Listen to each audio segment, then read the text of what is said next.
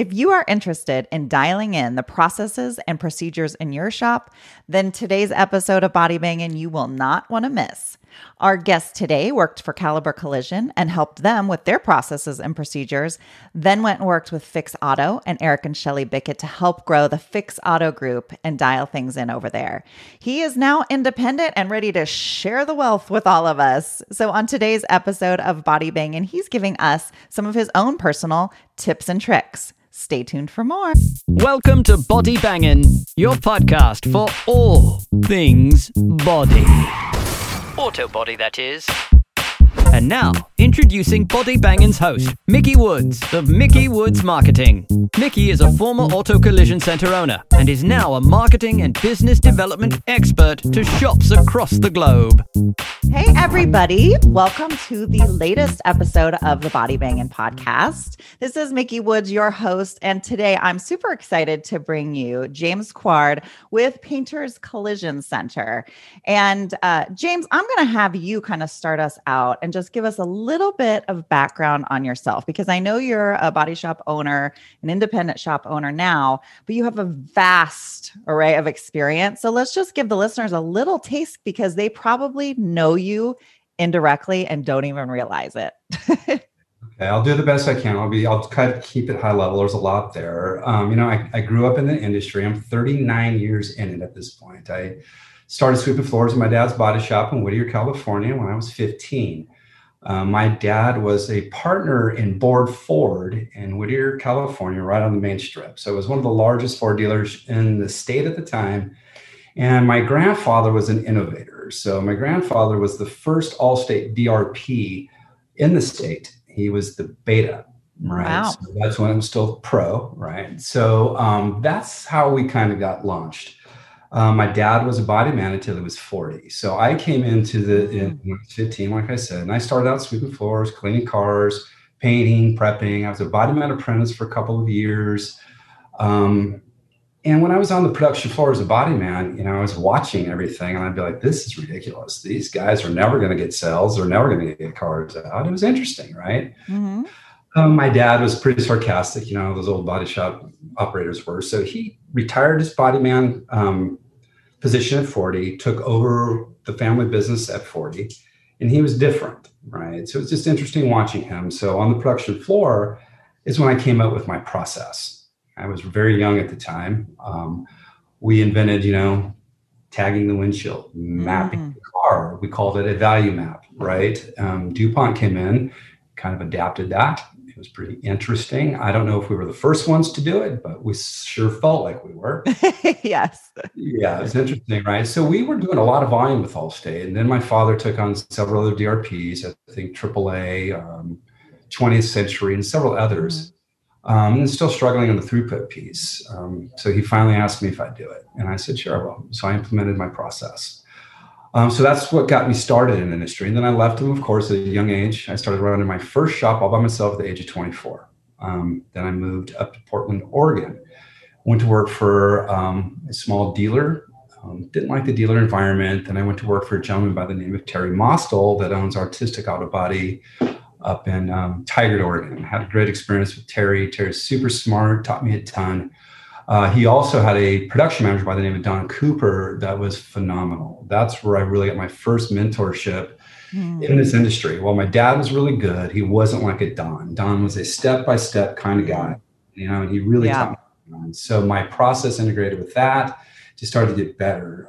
Um, Terry started to grow. Terry made me his sales manager. I had never been titled a sales manager, but I could capture work, write good estimates, things like that. So I stayed with Terry for quite some time. Really liked Terry. He's a good man. Um, I left him um, in early 96, I think, and I joined Norman Perrysville Hammer. They needed a partner. So I partnered with them, uh, 20% owner of that. Uh, we grew from about 300,000 to 850,000 revenue um, in a very short period of time. We built a new paint shop. We did all kinds of cool stuff. I had fun with that.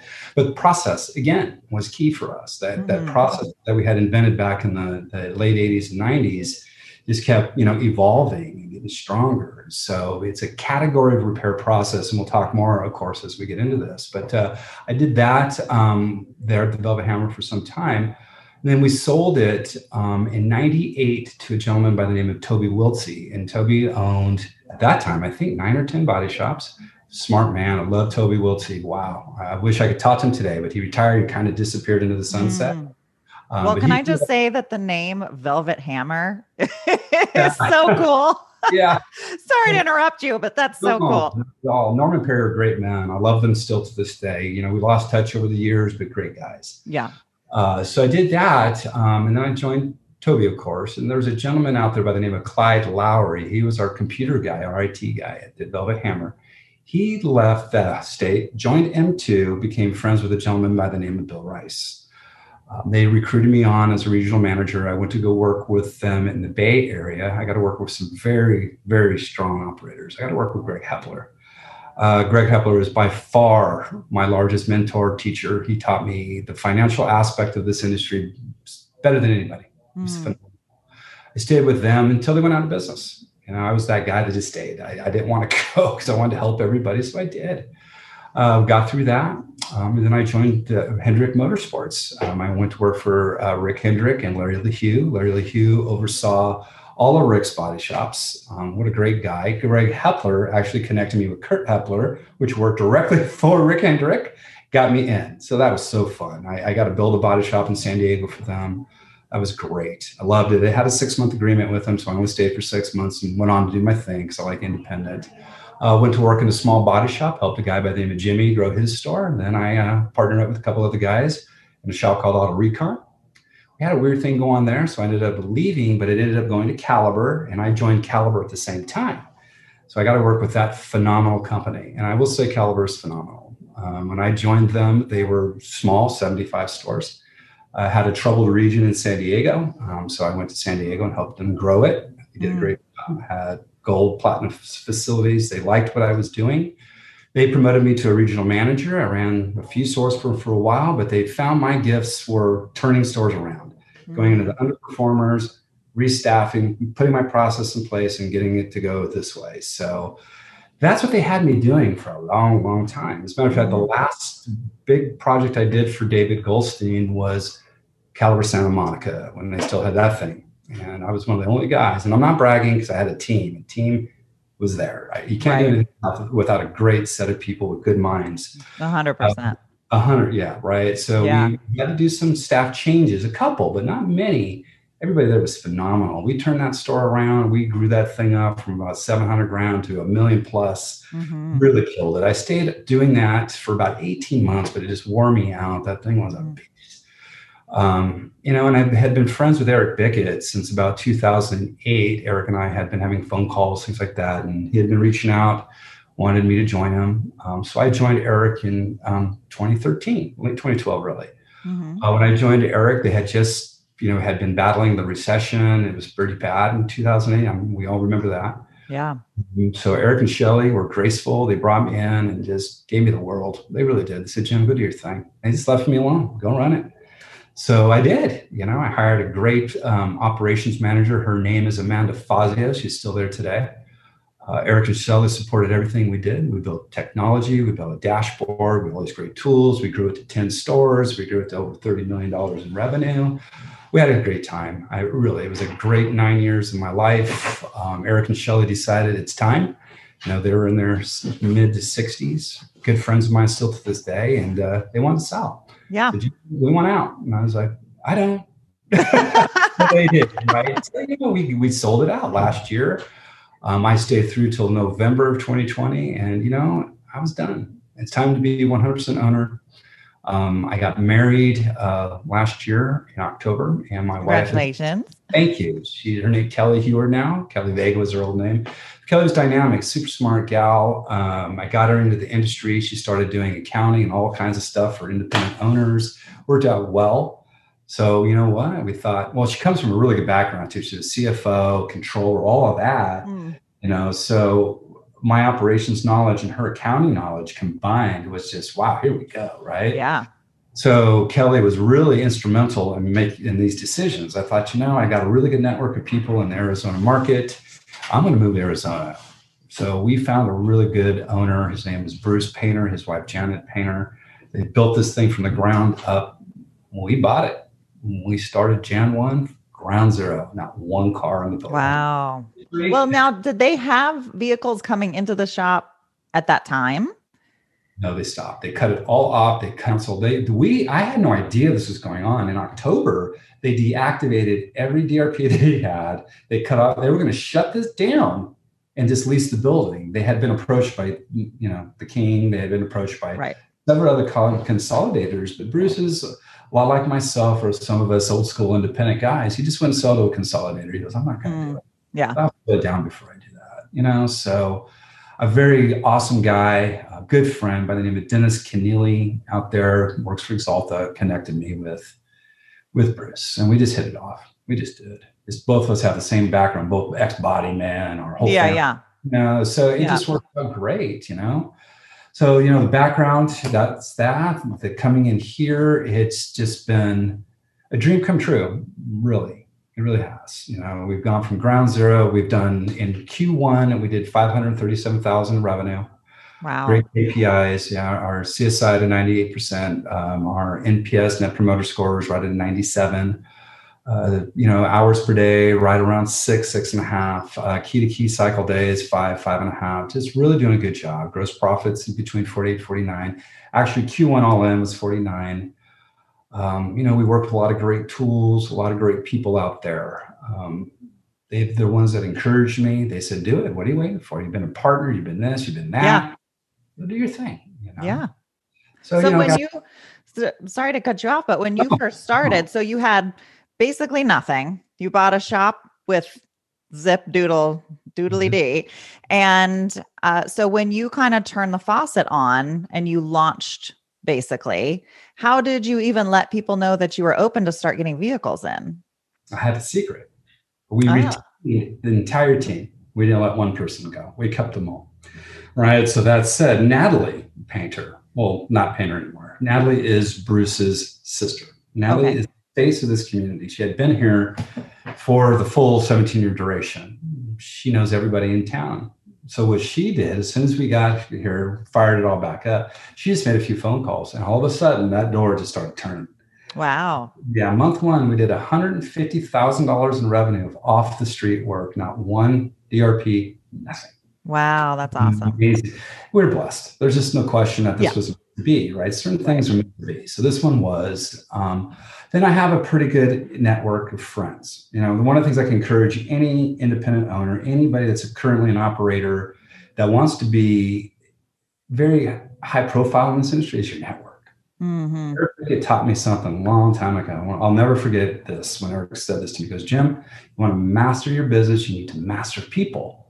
He goes, learn the people and build your network, man. He goes, that's everything. He goes, he goes, I'm a smart guy. He goes, I'm not the smartest guy. I'm a smart guy, but not the smartest guy. I learned all this from the people. Yeah. Jim. So wow, right? So all the people that I met throughout the years, I just started picking up the phone.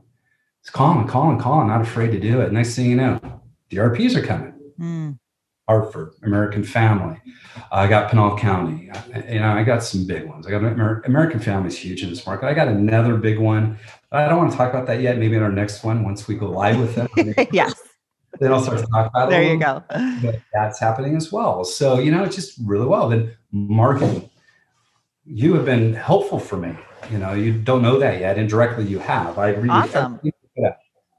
Um, I like your how smart you are, and I've read everything about my about marketing and how to get my social media, uh, my website clean. That's why I reached out to you via that email because as soon as it's done here in the next week or so, I really want to hire you to do that. Because yeah, thank you. No, thank you, and thank you for giving us those ten tips. You know, those those are yeah, real, really right.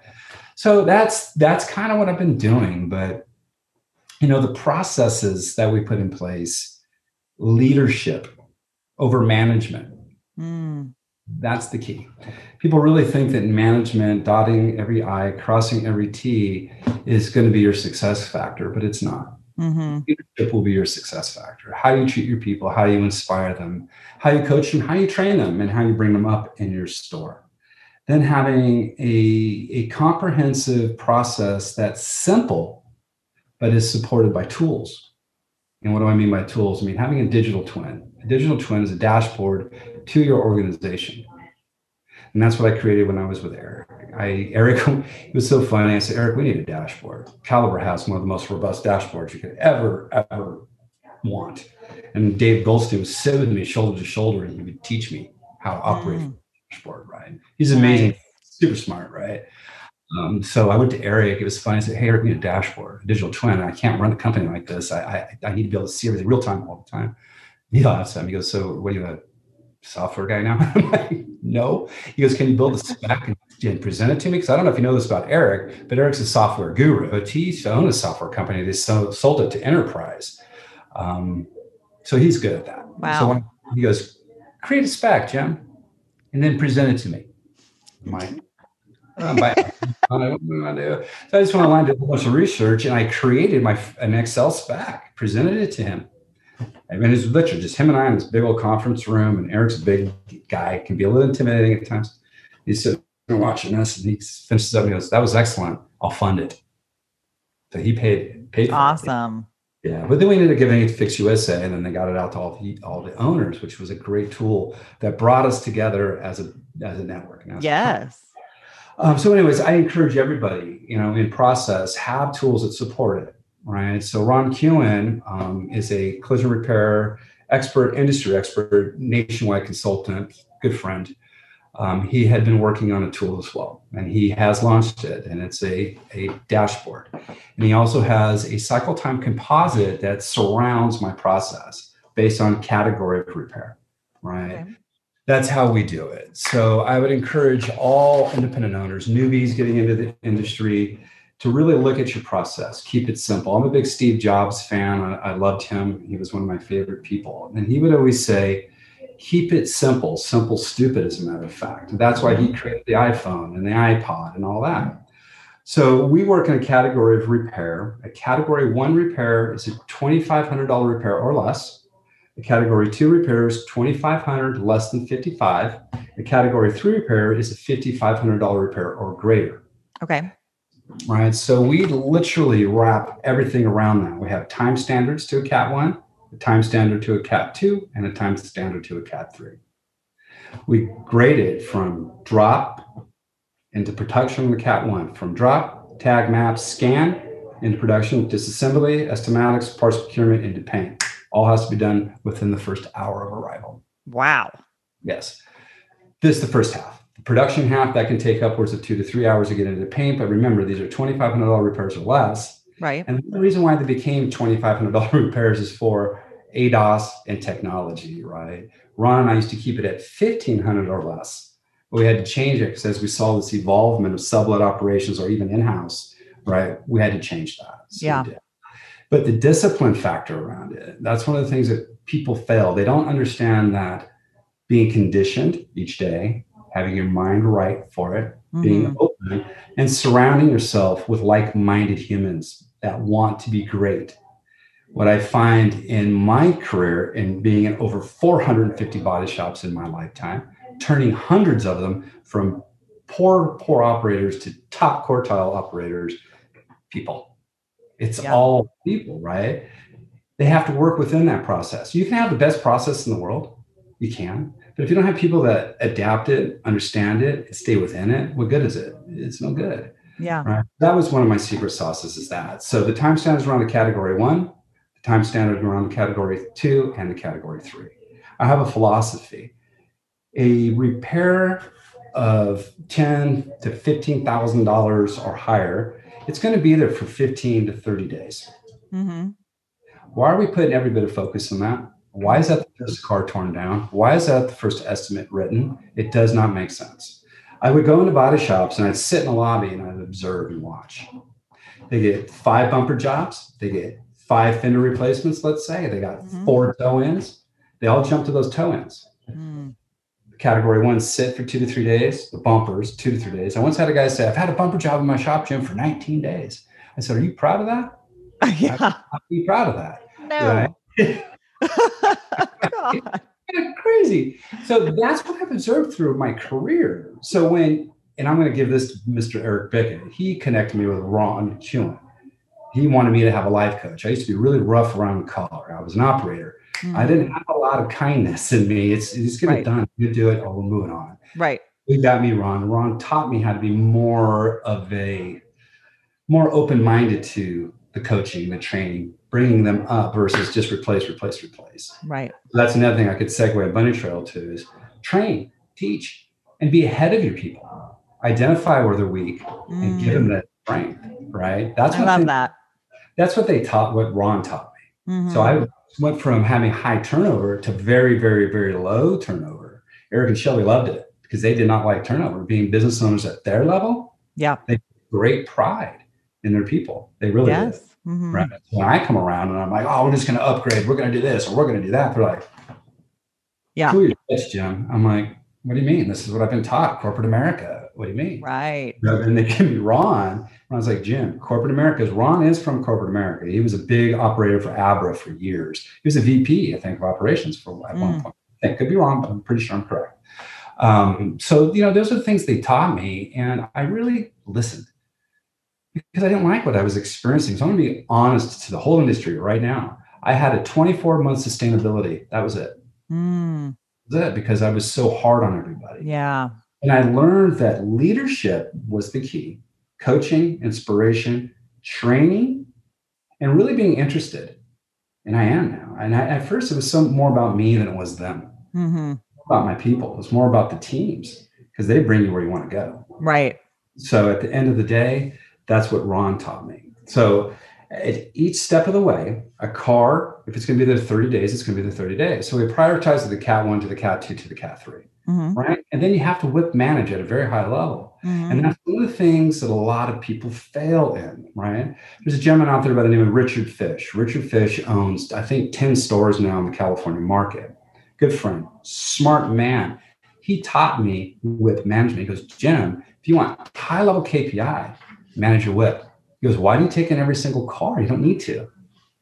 Right. Right. That was a big deal. So we keep an optimum WIP. So if we have 400 grand is our sales plan, we only keep $100,000 on the property. We mm-hmm. turn it. When we turn it, we turn it, right? Works perfect. So if I want 400 grand, I keep 100,000 on in stock and I turn it almost every five to six days. So are you scheduling your vehicles in? I don't, not yet. I will in the future. Right now, I have to hoard a little bit as I grow the business, but I'm going to buy another store right down the street here soon. I'm going to buy another one next to that, and then I'll be load leveling. So I'll never turn mm. a car load. Yeah, that's what I brought to with Caliber. I really enhanced it there. They had a load level process in place, but they really didn't get the benefit of it. So I worked with the teams there. We really enhanced it. At ACAB, at Auto Center Auto Body, we lived it. We would take sales and literally blew that company up because we turned to no work away. Mm. Ever. We didn't schedule. What's the need when we can load level? Right. Right. So, like for example, you have Irvine um, Fix Auto, Costa Mesa, Anaheim, Orange, Yorba Linda, all around it.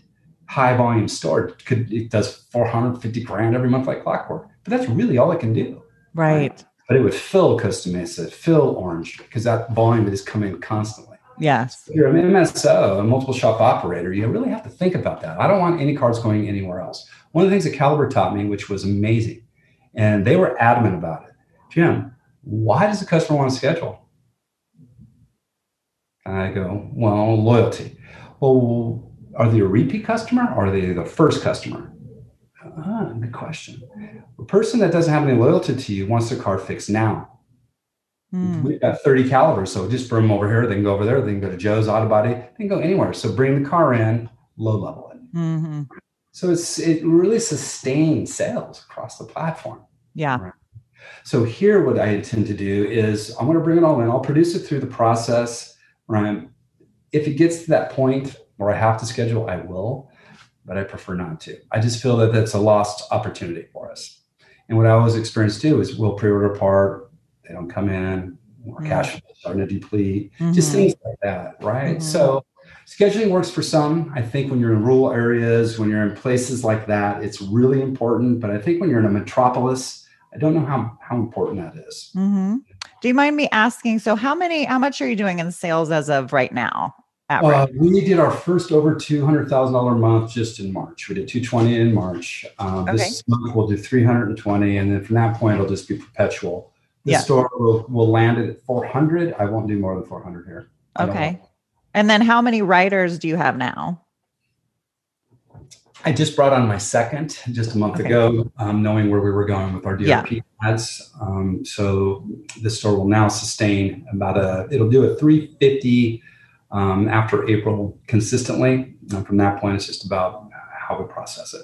Yeah. So then ideally when you're hitting you're at that 400,000 mark, ideally how many writers would you have at that point?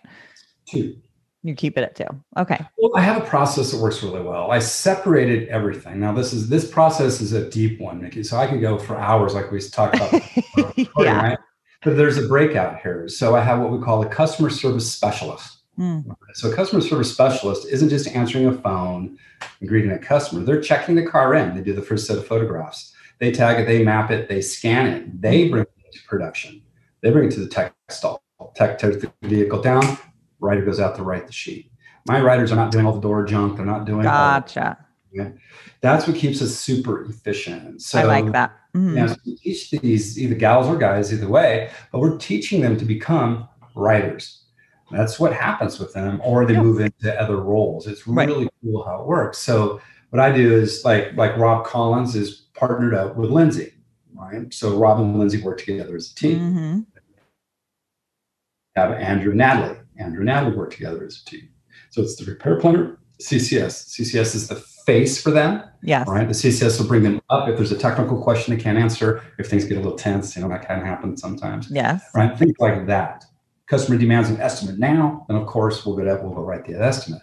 But what they'll do will not walk in traffic, they go out to take photographs, they get VIN numbers, all vehicle information, Mhm. any specific concerns, we email you that estimate, then we'll book you in the next day or whatever you want to do. Works Right. out really well. Yeah, because that door traffic uh, and to stop and write an estimate for every customer every time, that could be tough, right?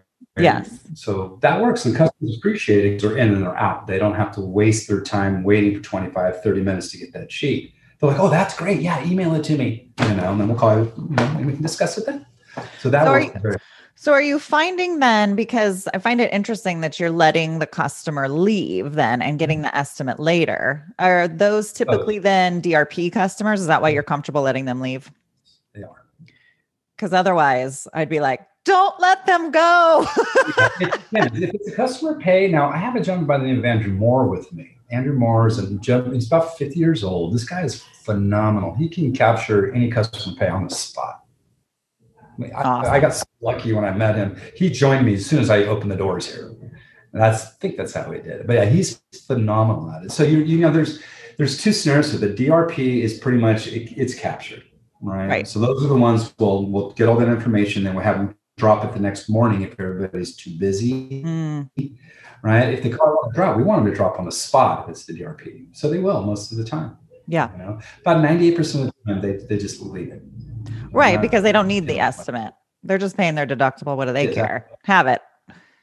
Interesting that you're talking about how you kind of have the partners working together because in some of the shops that I work with, they do have like their CSRs doing a lot of that, uh, doing the front work, if you want to call it, and being the forward facing person because those people are typically a little friendlier, a little warmer versus the estimator who's more calculated and analytical Yes. and um and it, it does allow for the process to move so much faster. Because if you were going to tell me when you first started you know basically getting all the information and out to production within an hour that's why i asked you about are you making appointments? Because the only other shop that i've worked with that w- has been able to execute something like that where their estimator has done all of that is if they're scheduled by appointment and they literally drop it off and that writer's blocked out with nothing else for that hour. Mhm. but that takes a lot of time away from that writer. So, like you said, if you can have somebody else managing that, kicking it out, and the estimator can follow up and finish that, that's great. Yes.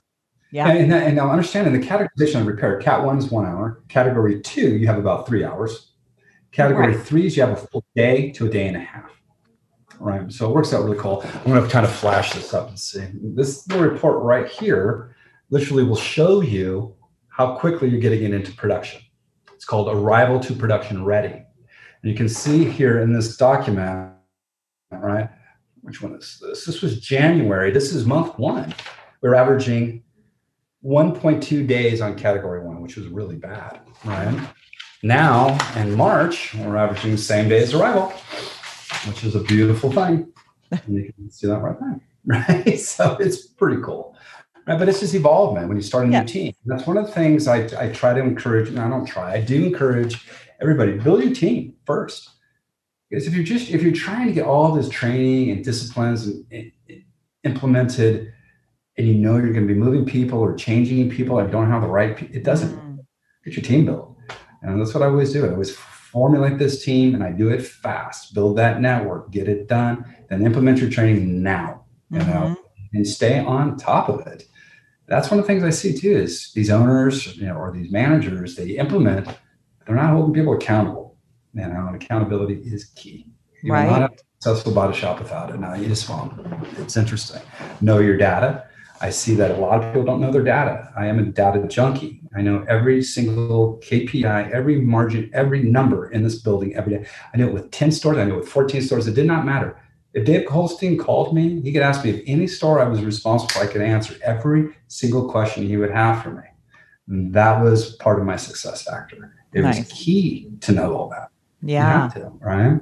Five S. Five S is key. If you don't have a clean, well organized body shop, you got people running around. It's like losing the um, the queen ant, right? Or the, the leader of the ants. I don't remember the name of it, right? But that right. ant leaves and the ants go crazy, right? Yeah. But if that ant's there holding people accountable, everything stays in place. Mm-hmm. And Jim, you had mentioned when we were talking a little bit ago about um, a whiteboard and mm-hmm. doing mm-hmm. oh, some type. Yeah. So, can you talk a little bit about that for a quick sec? You bet. You bet. I love to talk about this. Um, I created this process. I call it a whiteboard production meeting each day. So each day we have inspiration first, right? So we talk about this, we talk about this industry, why, why factor. Please don't ask anybody to do something unless you give them a why factor. Yeah. Because that frustrates people, right? So we give them why factor. Why is there so much pressure for cycle time? Why is there so much pressure for the CSI? Why is there so much pressure for repair over replace? Why, right? So we talk about that daily. We talk about issues in the shop every single morning. We do the production piece on the cars last Sometimes we'll do inspirational video, we'll do a training video, we'll do something every day like clockwork. We bring people up. We don't focus on the negative. We'll have a negative come up, we'll talk about it, but then we put it in trash can immediately. Because guess what? You're going to have stuff happen. When you go into some of these underperforming shops, the reason why is because people are beaten, they're dejected, they don't feel good about what they're doing, right? Right. I make people feel good about what they're doing every day. They are repairing the car, the chariot. Nobody gets anywhere without that and we have to do it safe. We have to do it right. I think these guys that fix these cars deserve more notoriety than an athlete, uh, a movie star, any of it. They are the stars. Yeah. From my perspective. Mm-hmm. So that's what I coach and train and teach these folks. I can I have taken the, the I don't you've probably been in when you own your shop, you dealt with these people. They sit at the table and they're all good morning. yeah. Oh yeah. You got to you take them out of that and make them yeah. understand what they do is something they should take great, great pride in. So that is part of our morning meeting. It's crazy how it, it just impacts them. Then we go like today, we went over, you know, some stuff we're going to be doing with VeriFacts. You know, they're coming. We're launching here pretty quick. I'm going to have Bill himself out here. It's going to be a big deal. Yesterday, nice. I'm walking the shop and I take a photograph. They forgot to cap off an AC. So first thing this morning, we have car care again, crash wrap, covering holes, protecting, mm-hmm. you know, all that. That was the first thing. Then I have a photograph up on the TV of the AC system uncapped. Then we do fun fact questions and fact question. Okay, team, how long does it take to contaminate an AC system once it's uncapped and broken open? Does anybody know? Some people are like one minute. Some people are like 10 minutes. I'm like, you have a three hour window. That is it. So we go back to the whole training process. Mm. So daily training based topic topic comes up from what we may have failed on the day before. Okay. We had zero failures day before. Okay, great. But what are we going to go in today? What are we going to yeah. look at? We're going to look at sales mix today. We're looking at high quality. We're going to have a fuser demo. What are we going to do? Right. So we do a morning production meeting, 7:45 to 8:15. We do the first part, 15 minutes, is all the inspirational training stuff. Sometimes it goes longer. Then we review each and every car in detail. I don't do walkthroughs. Walkthroughs are a waste of time. You have technology today, CCC one, all of your notes, everything is there for you.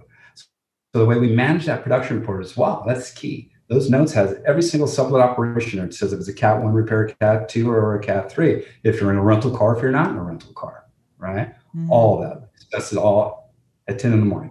Oh, I'm sorry, at 7:45 in the morning.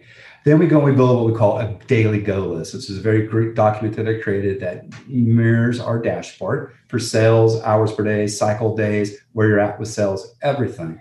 Every single car that's going for the day is put on this list. It's distributed to the entire team. That's mm-hmm. all we focus on that day. Any tow-ins you have, estimatics drop, production go list. That's how we get the throughput. It really works well. Mm-hmm. So that is created right after the meeting. That has to be sent out to the entire team by 9 a.m. Then at 10 a.m. sharp, we do another 10 minute release meeting. We just review the go list for the day only. Okay. Then we start to go call customers. Cars we know that are going to be 100% complete. Mm. By the end of the day, we're getting you in to pick up the car. If we have one that's iffy, we will call you. We'll let you know, hey, your car is tentatively scheduled to leave today. We're four days early. Mm-hmm. Tell them that. Right. keep it for the day because sometimes we have to, right? So that's what happens there. Then at two o'clock in the afternoon, we have another 10 minute release meeting and we confirm everything that's going for the day, everything might drop off. Then we make another set of phone calls. Boom. End our day with a full cleanup, one more pass with our general manager. He looks at everything, updates production reports, gets everything ready for the next morning. That's a small version of it in a nutshell. So now, who is creating uh, your meeting notes and the inspiration? And why did I have a funny feeling that was going to be the answer? I, I, had ten well-trained general managers with Eric and Shelly. I did. They did all their morning. I have a literally. I have documentation on how to do your whiteboard meetings and the type of stuff you want up on them and how you frame out your boards and how you do everything. I have some pretty cool quotes. I have one that's the fast eat the slow. Ron Kuhn and I believe in that.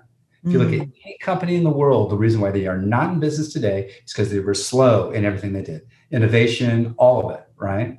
So if you look through history, you'll find them all. You'll see them all. We talked about that today, as a matter of fact. Mm. Have a big in red, pay attention with a big arrow pointing to it. And we talk about paying attention daily and how important that is. Mm. Right? It's key. It's one of the things we do. So yeah, I create all that stuff. And do you do that typically the morning before the meeting or the night before? I normally do it on my way to work. Okay.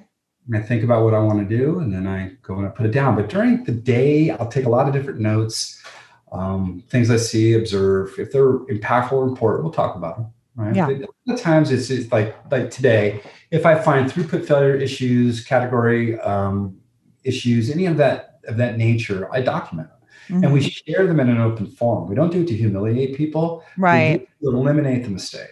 And yeah. the thing is, is the more open it is and the more transparent it is, people don't like that. So they rise to the occasion. So mm-hmm. every time we make that little mistake, or uh, not tomorrow we won't, and they don't. So we start to see them go away. I once took over a shop that was making an average of 21 mistakes per day. It was brutal. I went into this place and I'm like, what has been going on here? Yeah. You know? So I brought all these, I would put the big white stickies up on the wall and we'd write them all down. And then all of a sudden, as we call people out, mm. like, Hey, Mickey, why'd you do that? What, what were you thinking when you did that? Well, you know, why didn't you raise your hand for some help? We don't get that. Right. Help, you know? Right. So we start doing that. And next thing you know, it just goes from 20 mistakes to 10 mistakes to five to zero. Well, and potentially helps you to identify some reoccurring issues if those oh, little white stickies keep going up on the board. Okay. oh well, yeah. Well, we also use you know our CSI reporting for that too. That's that's the, one of the biggest yes. we use.